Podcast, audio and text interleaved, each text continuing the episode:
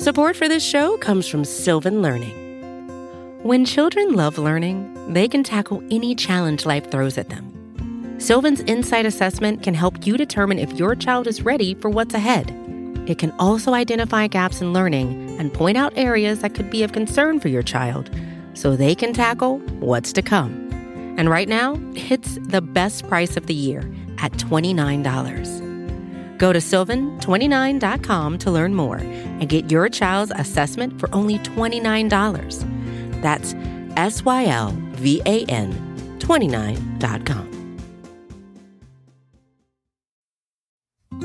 Support for this show comes from Sylvan Learning. As a parent, you want your child to have every opportunity, but giving them the tools they need to tackle every challenge, that takes a team. Now more than ever, educational support tailored exactly to what your child needs can make all the difference. That's why parents have trusted Sylvan Learning for 45 years as the ultimate teammate in their child's educational journey, instilling in them a love for learning and a passion for reaching the next level.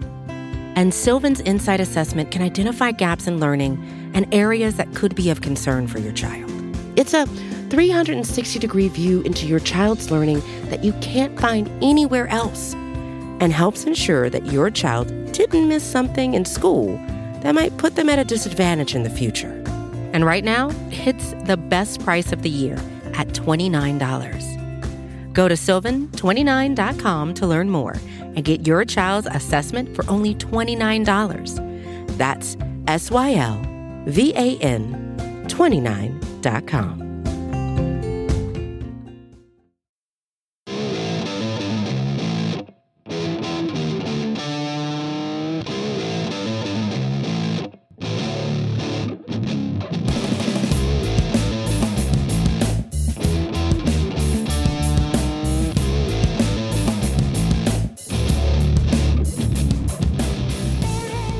What's up, everybody, and welcome to episode 191 of the Talking Chop podcast. I am your host, Brad Rowland, and joining me late into the night here on uh, a Wednesday is Eric Cole. Hey, man. Life is pain, and the night is dark and full of terrors. Everything's bad. Everything is bad. Um, I have a, one thing I want. I sort of want to start with, and I, you know, I sent out a tweet that uh, ironically, had the most engagement I've ever gotten on a tweet. It, has like two thousand plus likes, which is insane to me. But um, you know, it was a little bit tongue in cheek. But I was I've been in a lot of disastrous Atlanta Braves baseball games at home, um, dating back a long, long way. And you know, the ones I included were the 2001 um, NLCS game where they lost to the Diamondbacks in the clincher. I was there for Russ Ortiz in 2002, Kerry Wood 2003 getting blasted by the Astros in 2004, all at home. Uh, the Brooks Conrad game in Game Three in t- 2010, and the loss, the clincher in Game Four, and then infield fly. Um, I was not there tonight. I'm glad I wasn't there tonight. Um, but I mean, the recent history speaks for itself, and we're gonna we're gonna talk more about this season, obviously, as we get going here. But the Braves tied an MLB record tonight with their 10th consecutive playoff series loss. And that it's just kind of unreal. And uh, DOB passes along. But the Braves, uh, you know, eight of those 10 series ended in Atlanta, which is that's jarring in itself. And they also what slipped to 0 and 4 in game fives, um, all in Atlanta. So, yeah, man. I mean, there's not a lot I can even tack on. We're going to obviously talk about what happened today, although the relevant portion of the game was basically 20 minutes of real time, which is insane as well. But, you know, it's hard to separate in some ways just the, you know, nearly two decades of playoff disasters um, from what this one was. And, you know, I guess if you want to be optimistic, and I said this to somebody, I was down at the Hawks game tonight, I said this out loud to someone, you know, would I have preferred 13 to 1 and a 10 nothing first inning loss to like a gutting ninth inning loss? Yes. So i guess this could have been worse. I i actually think that losing like if game four had happened in game five like the way that that that, that game ended it would have been i think even worse than this. But i do understand arguments against that when you literally have no chance to win after 20 minutes and one half inning. Like that's it's a different kind of brutal. It's also sort of a relieving one in that you know there's no more drama. It's just over, and you're just kind of playing out the string. So I mean, I, I just said a lot there, but what was your sort of overarching reaction before we start drilling down here? So I, I do want to start by saying that this 2019 Braves team was among I say among this is the most fun Braves team I've ever watched. And it's one that I've enjoyed the most, partially because there's a lot of guys that I've been covering in the minor leagues and they're playing now. Uh, partially just because it's a really fun group. It just there's like there was really a lot of talent. There's a lot of really fun players. It's an exciting brand of baseball. It has power and speed and plays really good defense. You know, this team had its warts, but it was still an endearing sort of team, and they had a really good season. So I don't want to take away from that. Like those things can be true, but I will say that first is that this is among the worst feelings I've had after a Braves loss in a long time. Uh, we got to start kind of getting into like the '90s like World Series type losses to really kind of get a comparable feeling. even then, I was like young enough where it's kind of hard to even you know I w- I'm not even sure I fully comprehended those losses back then. Um, it, it, wasn't. See, I'm I'm on the other side of the coin. I think I, I tend to understand and agree that a gutting ninth inning loss would have been really bad, but it would have felt like you had a chance and you were just like one or two steps away, and maybe it would probably feel worse in the moment than this. But down the line, it would just be gutting. You're like, wow, if it, if this one thing didn't happen, you know what I mean, in a game. Um, but this, there are multiple periods of time in this series where that's true, and that makes it worse because you know it's absolutely true that if the bullpen makes one better pitch in game one, or one other thing goes right in game four, and amongst a lot, or in game one for that matter, amongst all the things that did not go right that statistically should have gone right, and you kind of they like they, the Braves had all sorts of bad luck combined with the fact that they had a heart of the order that did not show up to play in this series. They only played they only played okay in game 5 after the game was out of reach. Yeah, I mean that's that's that's pretty it's pretty crazy too. I mean to to back you up here on this on looking back, you know, before Game Five, which we talked about at nauseum, but it's worth remembering now. You know, the Braves had a 90% win expectancy in Game One of this series. They had an 80 plus percent win, win expectancy in Game Four of the series. They lost both games. They led in the eighth or ninth inning in all four of the first four games of the series. Like, and I understand that you know, I got you know some Cardinals fans, of course, in my mentions when I said, you know, I tweeted this, you know, and I still mean it that I believe the Braves are the better team. I really do. Um, still, I just we we just watched five games. There's not a lot for me to tell you that the Braves aren't the better team here. I thought that going into the series. We said it on this podcast. You know, if you disagree with me, that's fine. But they led in the eighth or ninth inning in four consecutive games, and they won two of them. So, yeah, I mean, the opportunities that were lost were lost before today. Today, you know, again, I, I see your point that you know it was uh, brutal that there was not a competitive portion of this game. They they never had a chance. It was it was over in 20 minutes. But and they, you know, I said this too, but they should have won. They should have won in four. I mean, and they honestly could have won. They could have swept them. It was that's it wouldn't have been out of the question with the way that things went. Um, and all the win expectancy stuff and the probabilities like that they would have swept them. And I think though, and you know, at least at least you could have said given all that happened, that you know they probably could have won the series in four games and not gotten back to Atlanta. So you know it's maddening on a number of levels. Today is just, I guess, on the bright side. If you're looking for a bright side, we're, not, we're there's there's not going to be that moment from today where I can think of several in all the games that I referenced a minute ago that will just stick with me forever. Whereas in this game, in this series, I should say, the moments that will stick with me are in previous games. I mean, I guess the Brooks Conrad, I, I think the honestly probably the best comp in some ways is the is the 2010 series where everyone remembers the Brooks Conrad game. That wasn't the clincher. Sure. That wasn't the clincher. It was game three. They didn't lose the series then. You know, they, they effectively did, but that was the game that everyone, including myself, remembers and goes back to. In this series, you could argue, you know, either of game one or game four. I, you know, game four was probably, you know, game one's just a pretty, you know, you, your, your bullpen blows it. game four because it was later in the series and you could have just clo- you could have closed the series out if you just get Ronald Acuna around the bases once. It's probably more brutal, but you know, there's all kinds of things here. It's just game five Well, was so- not it. Well, so I mean, like, look, Game Five was like like a objective disaster in every aspect that could possibly happen. Yes. So what happens is the Braves give up ten runs, and then all of those little things that we've talked about on other podcasts, you know, not beginning, you know, Ronnie in to score on a number of occasions. The number of times that Freddie didn't come through, which is in and of itself this whole other narrative of just how bad he was in big time situations. He had another at bat today when the bases were loaded and he didn't do anything.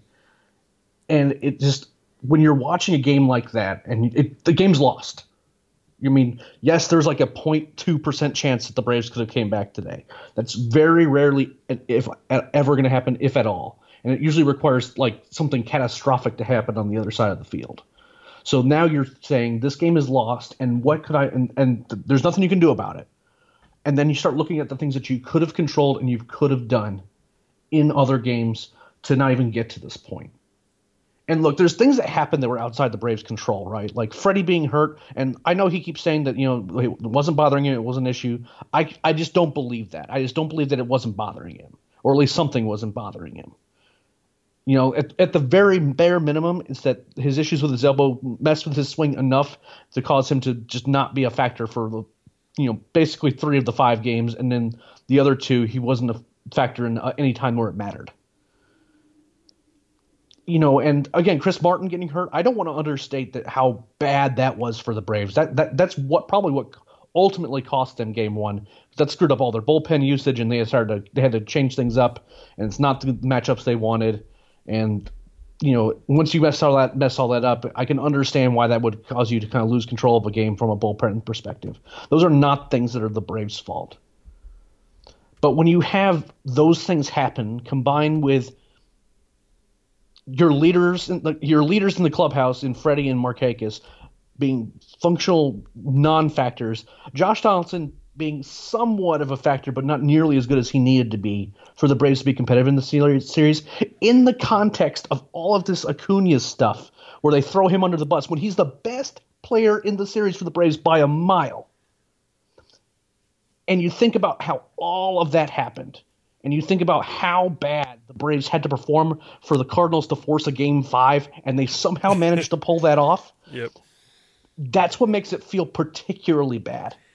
Yeah. It's not it's, the things outside of their control. Look, sometimes these players are just going to f- find their way into fair territory, and it irritates me more than anybody. But coming into this game, Nick Markakis had three game three hits in the series, and one of them had a like a one percent pro- hit probability. Freddie Freeman was as bad as him. Yeah. I mean, Josh Donaldson was only marginally better than that. we we're, we're definitely going to go down the list of just Just it's issues.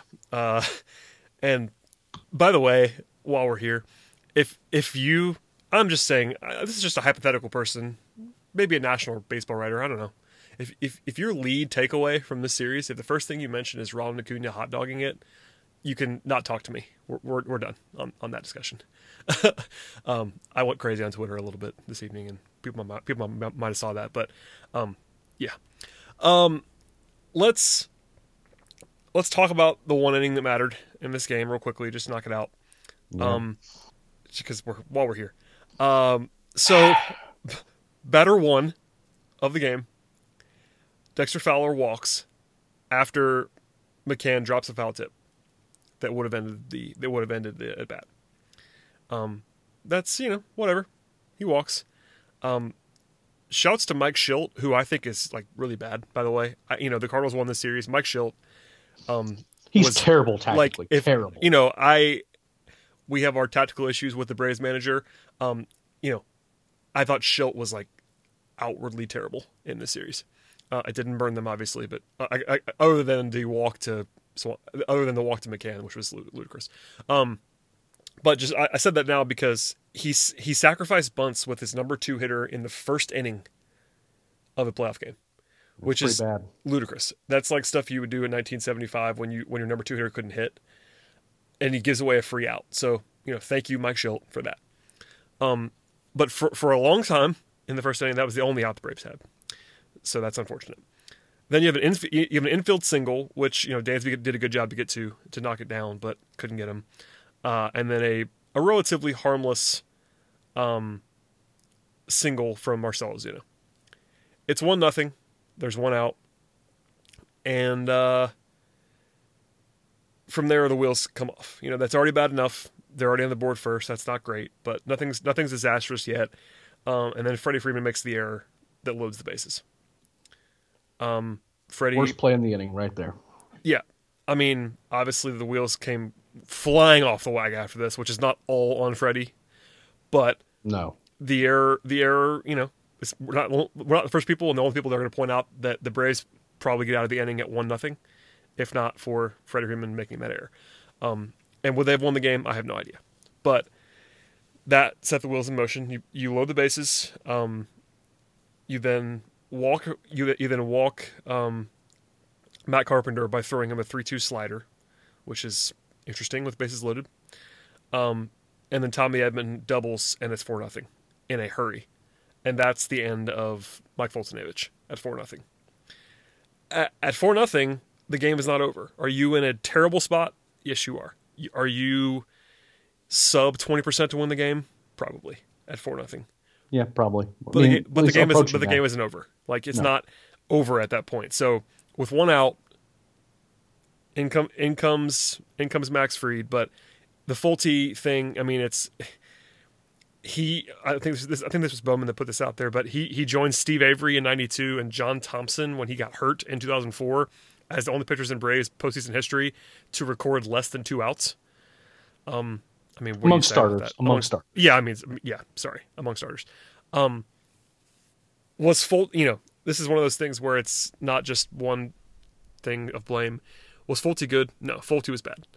But if you is there a world in which you know the drop foul tip and the error he, and he gets out of the inning with one with one run and is still pitching? Yeah, I mean, um, so it's like one of those things where you you want to it's it's convenient to blame one thing and one factor, but that was a situation where Folty did not pitch well, but also got really unlucky. So and didn't get help behind him. None. I mean, none. We'll leave it there. Uh, from there, Max Fried comes in, and you know Max Fried's been good. So it's like, all right, that's I had no issue with that. You bring in Max Fried, and you're hoping he can get you a couple innings and be good. This is this is where I got fully tilted. yeah. Uh, first batter, Max Fried walks Flaherty, walks the pitcher with the base, walks the ba- pitcher with, with the bases loaded. Like that, you can't you can't walk the pitcher with the bases loaded, Max. I I love you, but you can't you can't do that.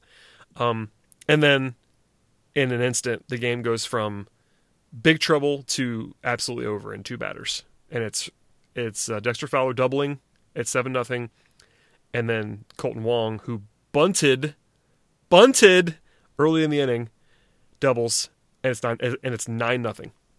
I I think it was like on successive pitches. Too. Yes, I mean it Like, was literally just- instantly. I, I was I was sitting there making notes and doing podcast prep and tweeting and all that stuff, and I didn't even see the Wong double live. I saw the replay, but you know Fowler doubles. I go, I put my head down to make a note, and I'm doing something else, and I look up, and it's nine nothing, and it's like it was just five nothing. We were already we were already all on till at that point at five nothing.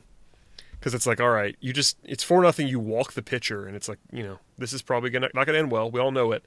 And then within maybe one minute of real time, it's nine nothing, and it's over. Because at nine nothing, you know, you can say what you want to say about it's never over till it's over. The win the win the win probability at nine nothing is well below one percent. Yeah, bad. So I know it's not over technically, but it is at that point.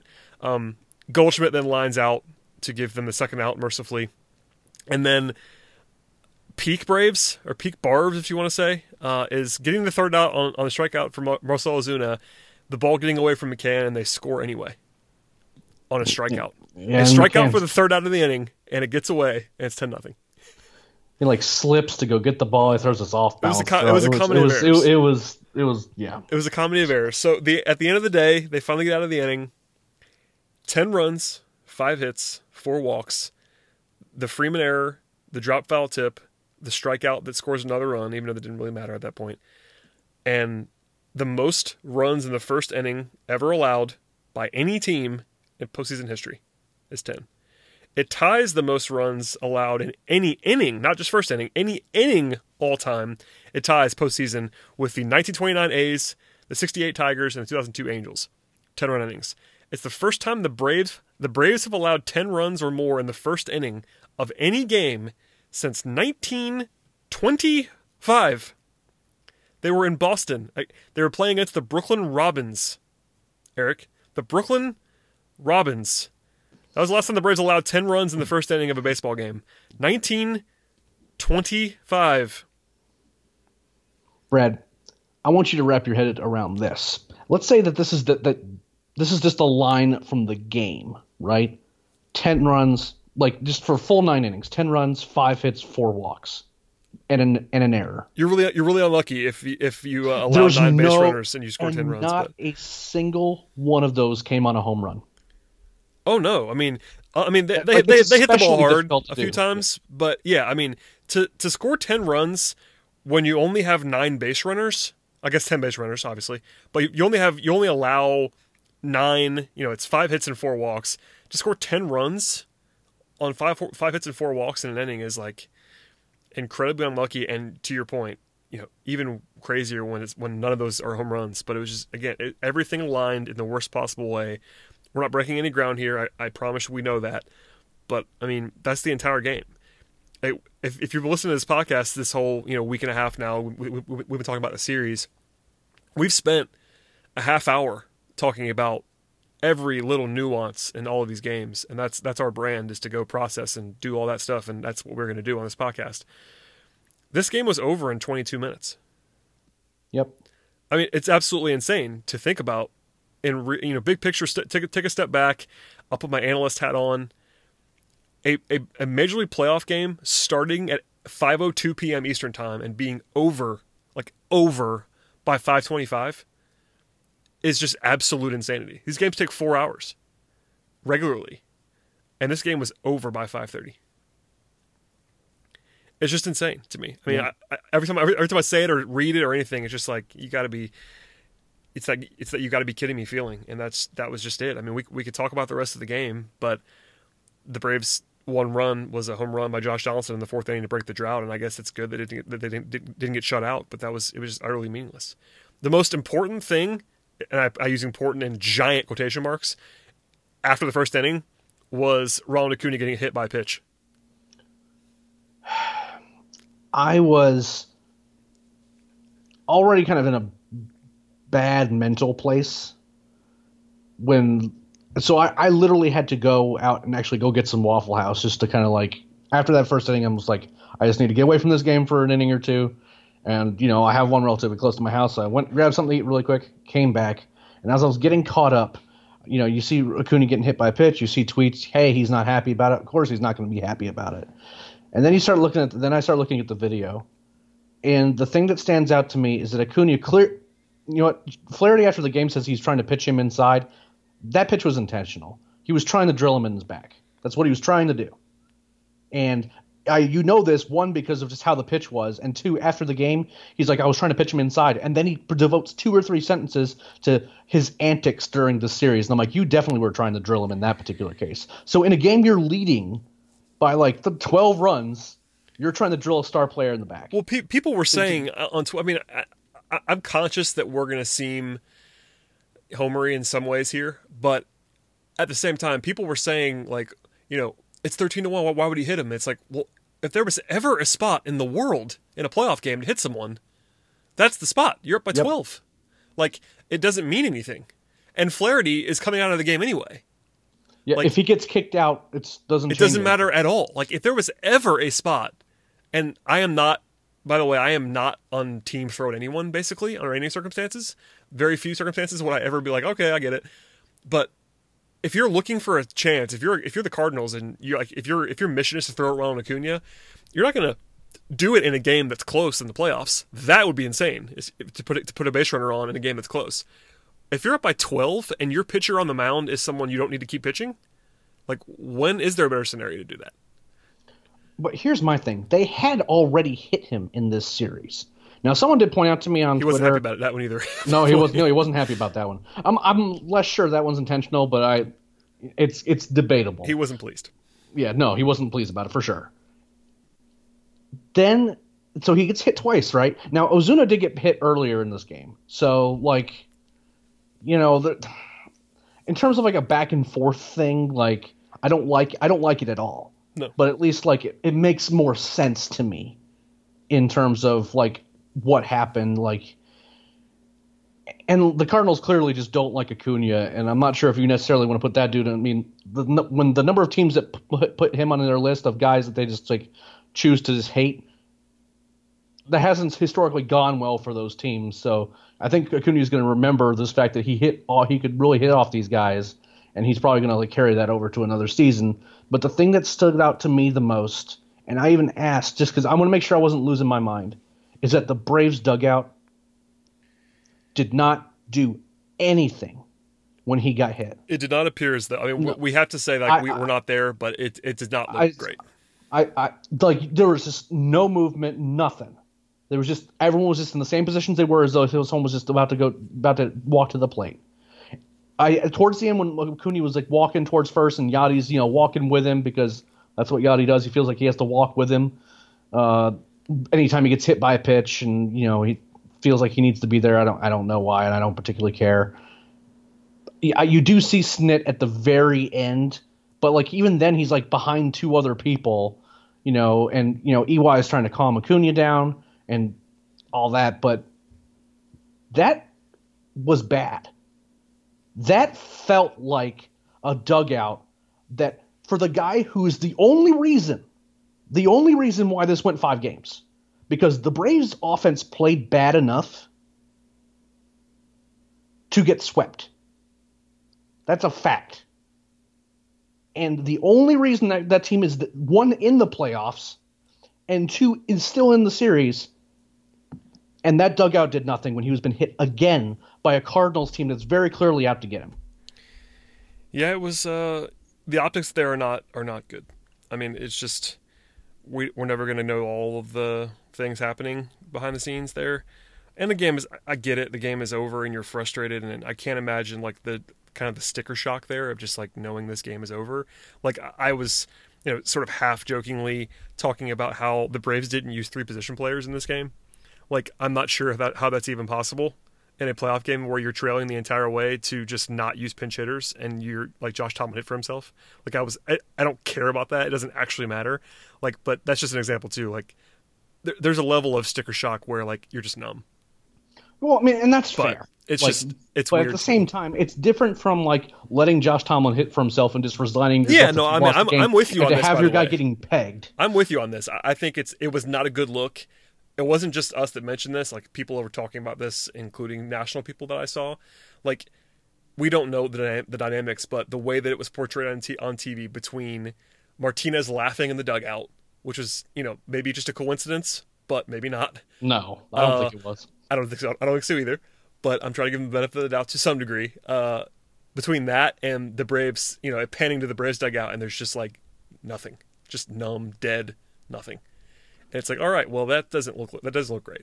So, I mean, we're Here, none of this none of of- this matters. It's just like, you know, that was the one. Again, this is the only thing of note that happened for eight innings of baseball in this game.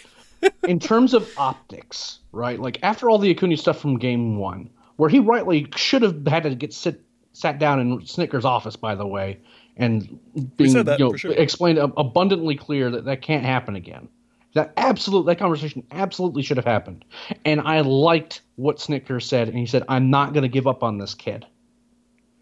And then you have this happen to said kid, who's been busting his butt for the rest of the series and it feels like that you just are just completely out of it and that you're just so disconnected that you can't come to go to bat for him that felt messed up for me now again it isn't good. in terms of like how in terms of on what, what it looks like on tv like i understand that you know, you just can't see everything and you can't you don't hear everything either but it just felt like that the umpires gave out warnings for it and the braves like there's just no reaction from the braves dugout and No. i didn't like that I'm i didn't I get it. I totally do. Um, while we're here, let's just talk about this now because this game, you know, we're done on this game. I think.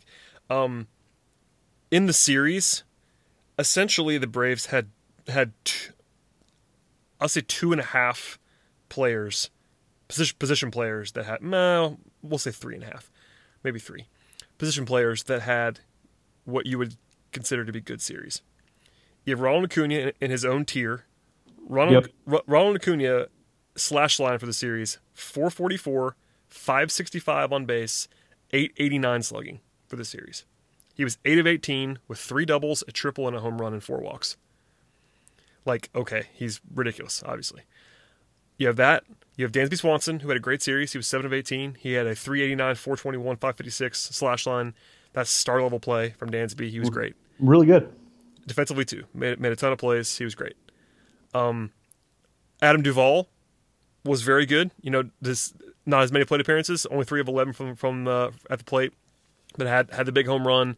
Um, had, yeah, had a couple big ones. Yeah, yeah, a couple big ones. Uh, Five forty five slugging for the series. Like he played well, albeit in a smaller role. And the only other guy that you could say was solid was Ozzy Albies. And even then, I think Ozzy Albies wasn't like he was lighting the, lighting the world on fire. His OPS in the series was 704. Like that's not great. It was just the fact that he looks much better he had obviously one huge swing. That was a huge home run that he hit. But, you know, he was he was someone who a, was average in this series. and he did and he was and he had a forgettable series in the field. That's what I mean. Like he he was average. I'm I'm being generous in saying Ozzy was average in this series. He he hit below where he normally would hit and defensively wasn't as good as he normally is. And yet he looks great compared to the guys we're about to talk about. Because there were I'll say three three guys who were just like terrible as full time players, a fourth that was terrible in a part time role, and then Donaldson, who we talked about a second ago. Like Donaldson had a couple big moments in this series, but his OPS was like 630, 640. Like that's not good for Josh Donaldson in any way, shape, or form. Um, you know, the, the two guys who, for me, are above the rest are Freeman, who is number one on my list because Freeman's a superstar and he's supposed to be good, um, and Markakis. So Freeman finishes the series four of 20 at the plate with a home run, which did happen. That it happened. He had one walk. He had a 200, 273, 400 slash line. OPS 673. Um, also had multiple defensive plays. Obviously, the one today was egregious. A couple of others that were certainly not positive defensive plays from Freddie Freeman. And again, Freddie Freeman is a superstar. And you, you just cannot. I mean, and it wasn't just like a bunch of situations where he was hitting with nobody on base and just not doing well, getting unlucky. Like he didn't. He was terrible. I mean, and two of those hits came basically in garbage time after the Braves had already lost Game Five. Correct. Like, so before that, it was basically the home run in Game One when they were losing, and I mean it was a big it was a big swing. That's worth crediting, but you know we are very pro Freeman on this podcast. Like it wasn't we, we spent we spent hours and hours in the last three, four years talking about Freddie Freeman and how awesome he is, and how it's almost boring to talk about him because he's so awesome. He was terrible in the series, like absolutely terrible. There's no way around it. I mean, to I guess to his credit, he owned it after the game today and said it was all on him. It wasn't all on him, but a lot of it was. Like he was he was terrible, and you know, as a superstar, you're you're kind of judged to a different standard. But can you imagine if Freddie Freeman was like playing for the Yankees? Like what the what the reaction oh, would be? Oh, it would be brutal. Yeah. I mean, he he's not going to get he's not going to get the heat that he would get other places here. Part of that's media market. Part of that is whatever you whatever else you want to say. He got some heat tonight. I mean, and rightfully so. I mean, I think not just from us. People were starting to notice by the by the middle of the series that he's been really bad. But I think it's almost going to be underplayed nationally for sure. I think locally people understand it, but it just has to be said he, he was terrible in the series, and it wasn't just him that lost the series, but you know he was a big reason they lost. And especially when you're relying on him. And somebody mentioned this, I can't remember who it was on Twitter, and I agree with it. Like if you ever play, if you ever, if you ever play fantasy sports, there's a stars and scrubs strategy in auctions where you spend a lot of money on your top guys and you go really cheap on the margins and try to win that way. And this season, it wasn't perfect analogy, but this season, the Braves basically wore that offensively. The Braves had four guys who were awesome offensively all season long, and the other four guys were not in this series, one and a half of those guys showed up.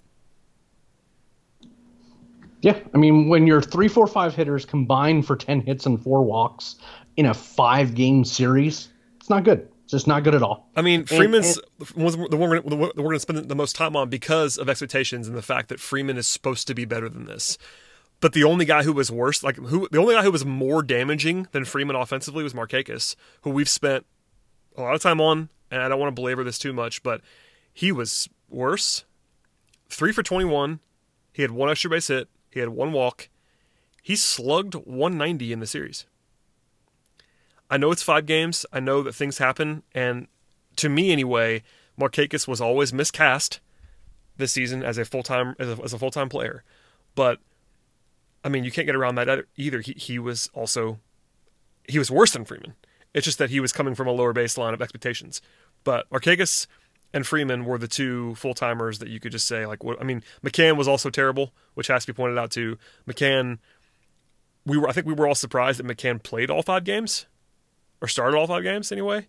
But he was yeah. terrible too. Like he he was the number three guy on this list in terms of you know was Freeman and Markakis kind of just for the roles that they were in and hitting in the middle of the lineup and Markakis hitting fifth in the lineup again today is just like you got to be kidding me. Um, but McCann was terrible too. I mean, I feel bad. He's he retired. We'll talk about that in a second. Um, after the game, and you know, McCann was awesome for a long time. But the middle of the order, man. I mean, after after what, the top two, it was just a, it was a, it was a wasteland for the vast majority of the series, and you, you just can't afford to couple you know group that group that stuff up. You just can't. Every, every stat you want to pull that does not include Adam Duvall, basically, from that middle of the order, is a disaster. It just is. What is crazy to me is that when we previewed this series, the thing that we thought was going to be an advantage for the Braves. Now, Ozzy from the left side is just not the same as Ozzy from the yeah, right. he's side. an average hitter from the, from the, left side. Yeah, we've said it before, but, the, but it's but, worth but, pointing out again. That's a good point. But they had they had all these righties, and the one thing that we thought that would be a big difference in this series is that Freeman, Markakis, and Joyce and McCann, yeah. all lefties. Now McCann didn't exactly like instill a ton of confidence with his play in the second half. Let's just be clear about that. No, he's because he's know, he's he's an older guy. He's I'm a not, bit player. Is, I'm yeah, I'm not, and I'm not gonna. Like, he's famous. Like Brian McCann is famous because of what Brian McCann used to be, and because of Brian McCann's veteran status. The reason I said a minute he, ago he that he, he, he can manage a game. Yeah, I mean, there's obviously strengths there with Brian McCann. The reason I said, the reason I said a minute ago that we were, we were surprised that he played all five games is that Brian McCann isn't that good anymore. Like Brian McCann is a rotation catcher. Like he's not. Yeah. He's certainly a major league player. Like I'm not saying he's not, but the fact that Brian McCann. That's why I'm not putting McCann on the same level as Freeman and Markakis because he wasn't supposed to be. He wasn't supposed to be your full time catcher, and he just wasn't that good anymore. Like he was bad in the series, no question about it.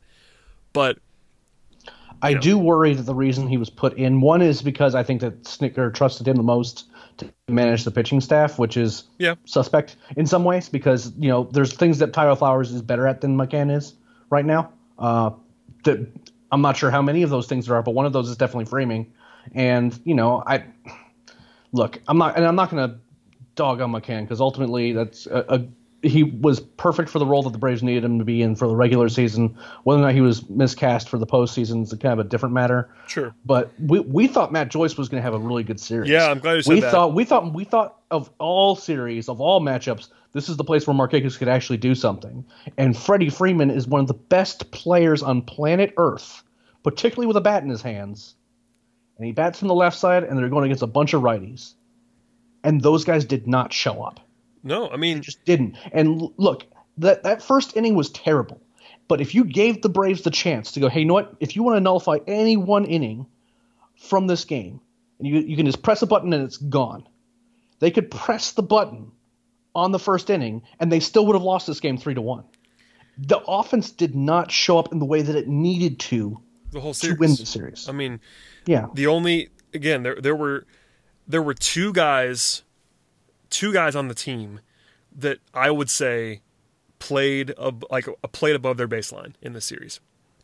It was Acuna, who's al- who was already incredible, but, but was superhuman in the series, and then Swanson. If you want to say Duvall, that's fine. But Duvall essentially for the full series, like his numbers for the full series are basically what his numbers are normally. a little bit better, and obviously the the clutch factor there is I, I understand that like he had a bigger a bigger impact than you would have said. Well, well, yeah, and he like he got the start today against against Flaherty, like who's a really Yeah, tough righty. it's not, like, uh, I, like it's it was Duvall was like great. a weird sample size. I'm not yeah I'm not saying anything about I mean Duvall was Duvall was good in the series no no question about it but Freeman extremely subpar to you know terrible basically Donaldson well below average Markakis disastrous Joyce disastrous on a smaller scale because he played less but still disastrous and yeah we were very pro Matt Joyce he was terrible in the series he only he only went to the plate 11 times which is why he's not getting the same amount of heat he only only played half the time but he was bad and McCann. I mean, that's that's it. That's that's your team essentially, and you could pick out maybe maybe three guys who are above average. It's you're just not going to win. I mean, your pitching staff. First inning, first inning aside today, your pitching staff didn't did enough to win the series. I know they blew the game in game one. I understand that, but if you take a real step back and look at the first four games of the series, and blame the pitching staff, that's just not not a thing. I mean, were there moments? Sure, but o- The- overall, the pitching sta- like you can't the pitching you can't staff about that. certainly bent at times. Yeah, but I but mean, they're just that's not. It's you can't expect them to give to give up only two runs every game. the only the only time in the series that a pitcher like legitimately blew up was Melancon in Game One. Other than until today, until the first inning today, it was basically the only guy who was like legitimately a problem at any one point was Melancon. Every other time, it was like, oh, they gave up a run, and it was because the offense wasn't blowing the games open. Like you're up by one because of your offense. They, they didn't score runs in the series. I mean, again, the first inning in in Game Five is the outlier of all outliers. But looking back to the first four games, the the offense was more to blame for losing than, than the pitching staff. It just that's that's the reality. I mean, Folty gives you a he was terrible today, obviously, but Folty gives you a historic performance. Mike Soroka gives you a historic performance. Dallas Dallas Keuchel was not good, I don't think, in, in an overall sense, but he did more than enough to win Game One. Like you certainly were in a good position in Game One to win. Was Game not four, good. was good. not was not good enough in Game Four. He was, not. No, I mean flat out, he was not good enough. But again, I'm I'm just telling you, like big picture, first four games. If you're assigning blame, offense versus run prevention, it was offense that was the problem. Like Yep. I'm sorry, it's just that's that's the case. So I don't know, man. Oh, by the way, uh, let's do this now real quick. This is not revisionism because we said it before the series. What do we say, Eric? Mike Soroka Ruckus should have started both two games. Mike Soroka pitched once in this series. Your best pitcher, wire to wire this season, your best pitcher appeared once in a five game series. He was incredible, and you lost. I will say, I, I feel like that part of that was the galaxy brained a little bit. One was the road, the home road stuff, which I understood the reasoning. I still don't think it's the reason that you only you, you don't pitch him in two games.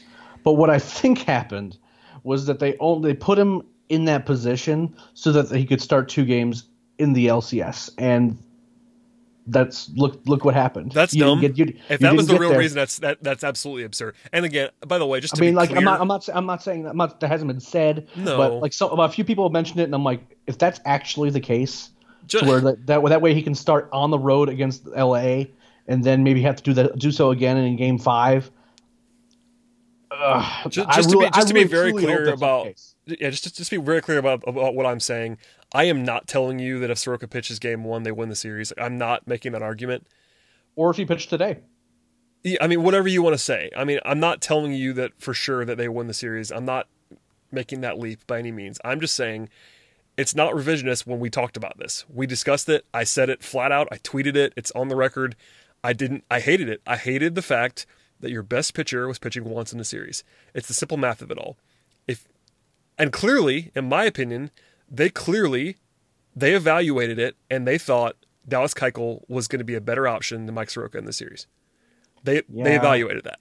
Yeah, I, I worried. Just, That was wrong. Like the, the way. Well, no, you're not. Absolutely true.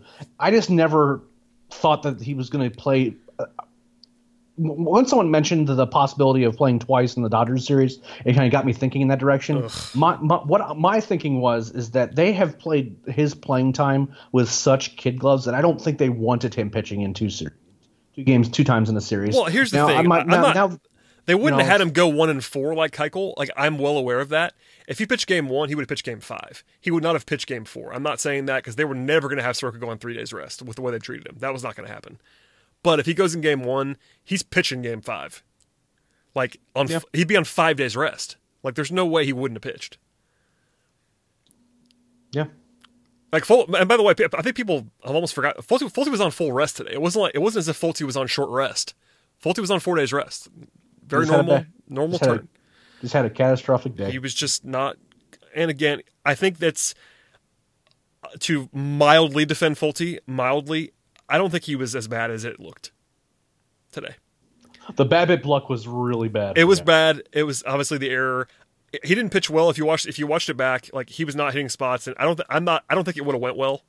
Even if they got out of the inning the way they probably should have at down one nothing, I'm not sure it would have gone well with Folty today. I'm not telling you that he was going to be good because I don't think he was, but it's going to look worse than it actually was. Anyway, I don't. I just want to say this Soroka thing out loud because we did say it, and it wouldn't have fixed everything. It just wouldn't have. But There were so many things that went wrong. it's just maddening. It's maddening to think that you had. I almost said Cy Young candidate. I, I wouldn't say that. It's, he, he was probably he's probably going to finish top ten in Cy Young voting this year, and he pitched one instead of five game series. It's, it's absolutely insane. He, he, he has a chance to finish top five in Cy Young voting. That's what I mean. That's why I, I, I was trying to be more Well, confident by 10 saying top ten. Yeah, top ten's pretty safe. Yeah. I think so too. Um, and if you tell if you tell an objective observer that a top ten Cy Young candidate is going to be, by the way, on a team that had time to set up their rotation, the Braves were comfortably in the playoffs. The Braves won the division with time to spare. If you're going to tell a, a an objective observer that that guy, the best pitcher on the team by a lot this season, is going to throw seven innings in a playoff series, and and by the way, seven scoreless innings, it wasn't as if he was bad. It's just that that's a mind blowing one for me. But regardless, that was what I will say, I don't know if Cy Young ballots had to be have had to be sent in yet, but if they haven't, I guarantee you at least one voter will go. Well, Soroka wasn't that good ugh. because they only let him. I think they were already. one- I think they're, I think they're already in if I Yeah, remember correctly. yeah, But yeah, I'm doesn't. I'm not 100 percent sure. It doesn't. I mean, I'm still on record that offense was the bigger problem, so I'm not trying to contradict myself in that way. I still believe that. I just Yep. we we called the shot on that, and it didn't ever make sense to me, and whatever. Um, I mean, we're gonna look ahead later. You know, now that we don't have the urgency to do all that before Friday game one, um, we're gonna we'll do more podcasts in the near future, looking ahead to the future. Obviously, people are asking about Donaldson, and people are asking about Markakis and what's going to happen and all this stuff, and we're going to do that later. I'm not doing any of that today. Um, the only thing that we probably should do real quickly is talk about McCann um, because McCann is retiring. We, we alluded to that a, little bit ago. I have a pretty close relationship to Brian McCann, not personally, but I'm from Gwinnett County, and I watched Brian McCann play in high school, and I went to high school with Jeff Francoeur, who is best friends with, with Brian McCann, and watched every moment of his career, essentially. Brian McCann was drafted in 2002 by the Braves. You know, he's two years older than me in school, and you know, all that to say, like, it's a little bit. I'm not. I would say I'm number one fan of Brian McCann's, but I've watched him play for a long time, and people, I think, almost at this point, he's almost underrated. This is a seven-time All-Star. Like Brian McCann was a legitimate star for more than a half decade, and I think this is uh, Steven over at B Outliers that tweeted this out, but thinking about how long McCann played, people kind of recognize that McCann's been playing forever.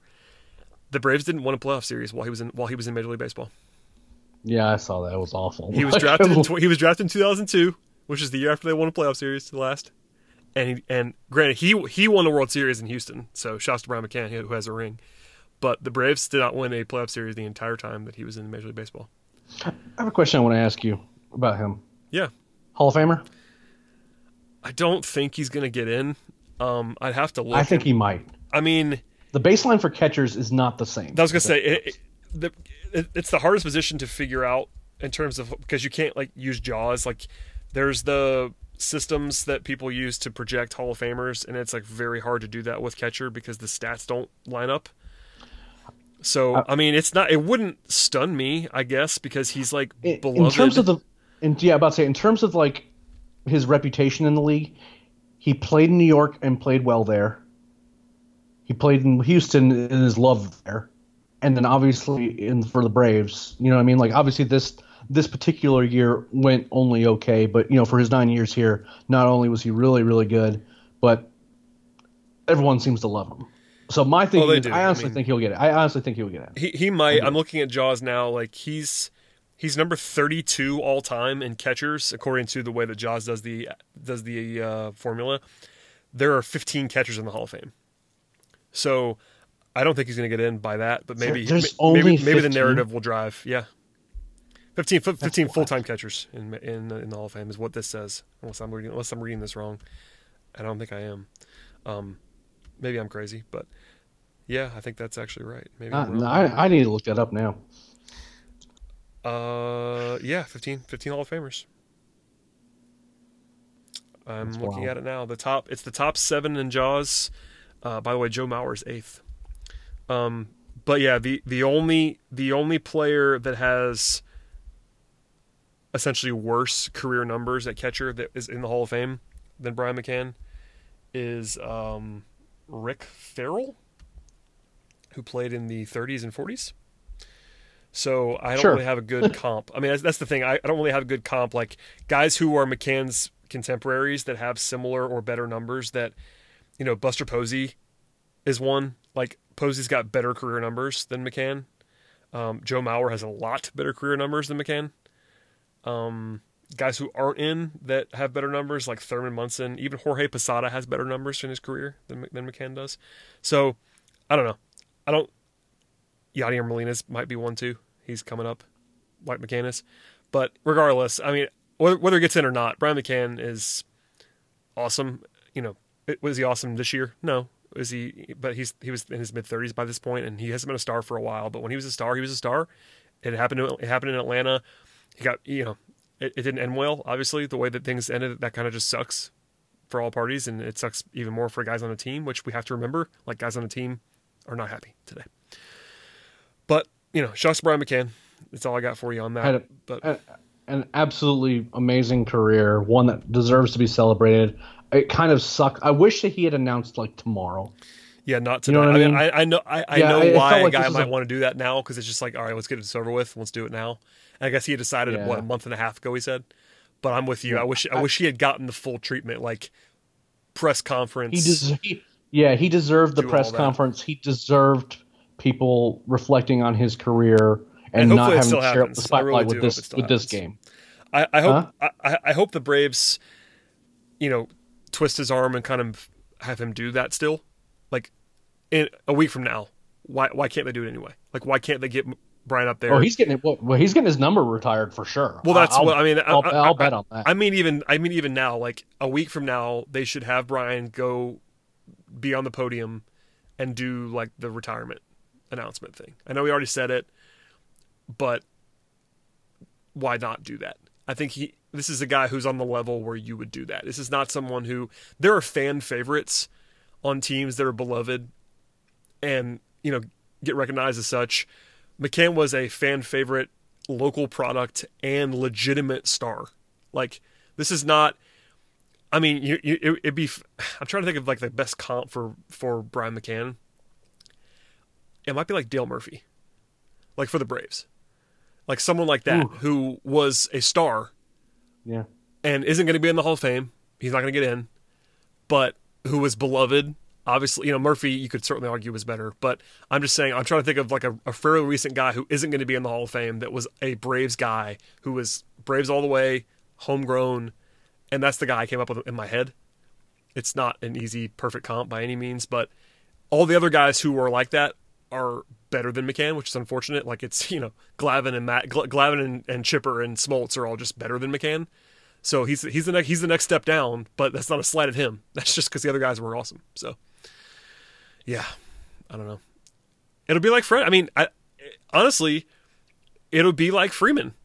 Is Freeman going to be in the Hall of Fame? I don't think so. I, I, mean, unless he plays for like another ten years. And So I mean, it's a ton they're not they're not. It's not perfect either. But I think you know, ten years from now, we'll be talking about Freddie Freeman somewhat similarly to the way that we're talking about Brian McCann. So just keep that in mind. and he will absolutely deserve a press conference and a send off. That's what I mean. Like just Yep, give, absolutely. give, give B Mac his due. He was awesome. Uh, you know, the unwritten rule stuff is what he got famous for in some ways, which isn't ideal. But seven time All Star man. You can't fake that. I don't think so.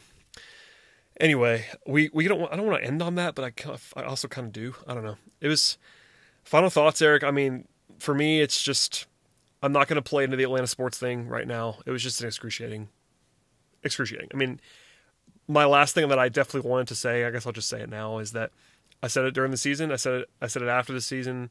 I said it in the in the preview podcast. But this year, losing the NLDS is a failure. It's a disappointment. It's a failure. Like last last year, we were all on cloud nine when they made the playoffs because it was a great story. They overachieved last season, and frankly, we knew they weren't going to beat the Dodgers. We were pretty confident in that.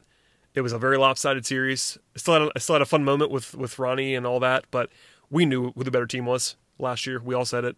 It was still fun, and it wasn't a disappointment when they lost. This year, we've been saying it since August, or even earlier than that, that if they didn't win a playoff series, it was going to be a disappointment or a failure, and they didn't win a playoff series. And for me, a step further, thinking they were the better team, and I still think they were, if you're the better team, you have home field advantage, and you blow that many opportunities and you lose, it's a failure. It's just, I mean, Freddie used that word, and I agree with him. I think it was a failure. Yeah, I mean, I agree, and it's again, it's tough just because not only were you the better team, not only were you favored, and not only were the expectations as such that I mean, aside from the preseason expectations where no one picked the Braves to win the division, right? Yeah. Because of all the off-season stuff. Let's just I'm just going to remove myself. At some point during the season, it became apparent that the Braves were the best team in the division. That's just what happened. Yes. Um, you, you can argue about when that happened. You know, the obviously the best team since May 24th thing was hysterically funny. I mean, and, they ran yeah, away with it. I mean, by the end by the end of the season, they they won the division quite comfortably. Yeah, I mean, like the, the Nationals kind of closed the gap, but that's when the I mean, Braves they were like, they like- won. The the Nationals won the, the last- Nationals won their last eight games. The Braves punted at the end and lost their last three games, and still won by four. Like the division was over with more than a week to go. Like that's a comfortable Yep. win. I'm sorry. Like it was they pulled away and it was over, and they coasted into the finish line where the Nationals had to play hard the entire rest of the way. So it's misleading. I'm with you on that, but you won by four games, and that's like the like the least possible generous interpretation. The Braves were probably going to win the division by seven or eight games if they had kept trying to win. and you know what's worse about it? The Washington Nationals have forced a game five with the Dodgers. It is in extra innings, and they had the bases loaded and none out. Well, the last time we did this, we uh, we jinxed kind of hard. Remember this, Eric? On the last podcast, we talked about how it was like the sixth inning and they were winning, and they just got blitzed the rest of the way. So maybe maybe that'll happen now as you. Uh, I. I mean, but regardless, I mean, all that's going back to the point. It's you know, I know that there are metrics that would tell you the Nationals were better this season. They had a better run, run differential, all that stuff. For me, we knew basically in August this is going to be this this is going to be a team that was in the playoffs for sure and very likely to win the division. They coasted, they won the division. They were favored with home field in the first round. You have to win. You have to win a series. I mean, and all those things are true, and they were favored heavily in the two two of the three games they lost. They led in the eighth or ninth inning in all four of the first four games Yep, and lost the series. that's that's punting. It looks like Washington has in fact scored. So That's unfortunate. Unless, so so if the if the Dodgers don't score, they're gonna get upset as well, and we're gonna have a little uh, St. Louis Cardinals. Oh, we hit a grand slam too. It's it's seven three Dodgers, seven three kidding me. Nationals. We're gonna have a Washington Nationals, St. Louis Cardinals. Well, National Erica, I like I like baseball quite a bit, and I'm going to watch the ALCS, and that's going to be it. For Yeah, me. I, I, that's gonna be really fun. I'm gonna watch the NCLs too because I can't I can't watch those two. I'm out on that. Um, yeah, Oh, man. I mean, God. we're we're we're delirious at this point. It's 12:30 or whatever time it is, and you know, I, I promise for all of our Twitter mentions that we have, and people are upset, and we are not happy. I, I no one is. It didn't end well, and you know, I can't use a stronger word than failure, and that's what that was, in my opinion. I'm not a hot take guy. People know this about us. I think on this podcast, we try to put things in perspective, not get too high, not not get too low, and kind of just be as reasonable as possible. So we get we get grief when we're not you know too high sometimes, and people get you know when people want to tell you that this is whatever the greatest thing of all time. But it was bad, man. I mean, you can't lose the series in the way that they did, and the first inning today is one that will go down in infamy, and that's unfortunate. But they lost the series before that. They lost the series in game one or four, however you want to say it. They- They should have won the series before it got back to Atlanta, and they lost the series. So there you go. Yep.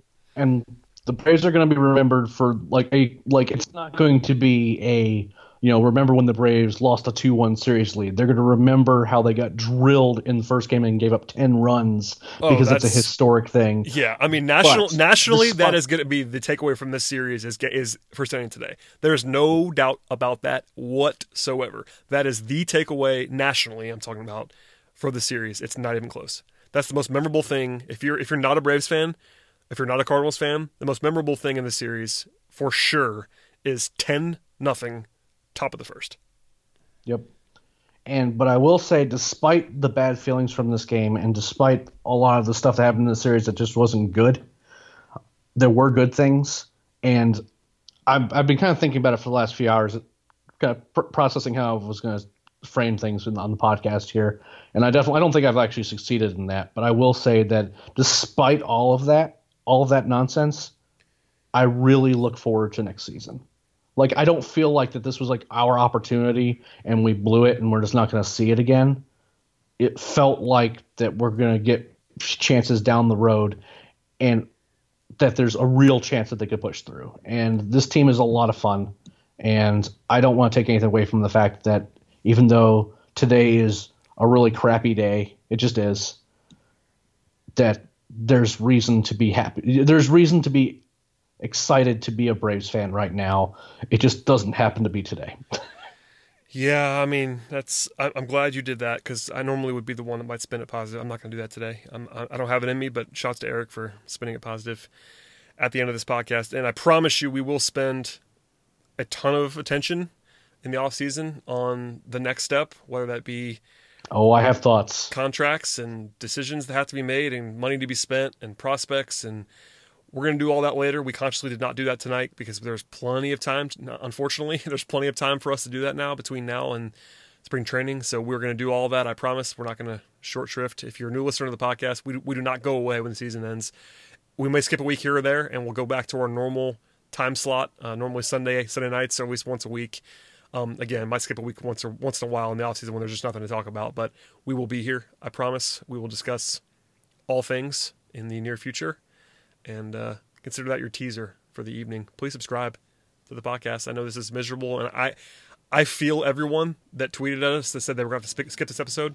I'm not upset with you. I hope you downloaded, and if you made it to the end, thank you very much for your patronage. Um, but uh, join us. We really appreciate everybody listening. Honestly and sincerely, I appreciate everyone that's listened to the podcast this year. Um, whether you listen for me or if you hate me or listen for Scott or Eric or guests or whatever you want to listen to. But uh, you've chosen something to listen to us, and I appreciate that greatly. So, as the I guess the host of the podcast, I really appreciate all of that. So, thank you very much. We had fun this season, not so much this week, but we had fun this season, and thank you very much.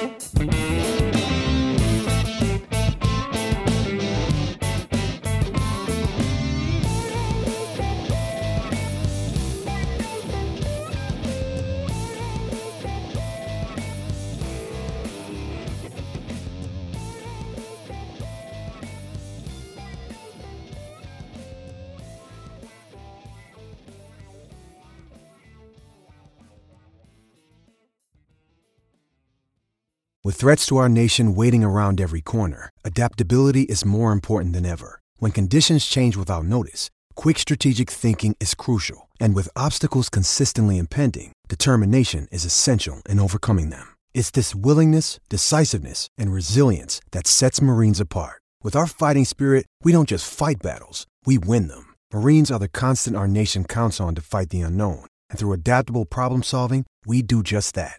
Learn more at marines.com.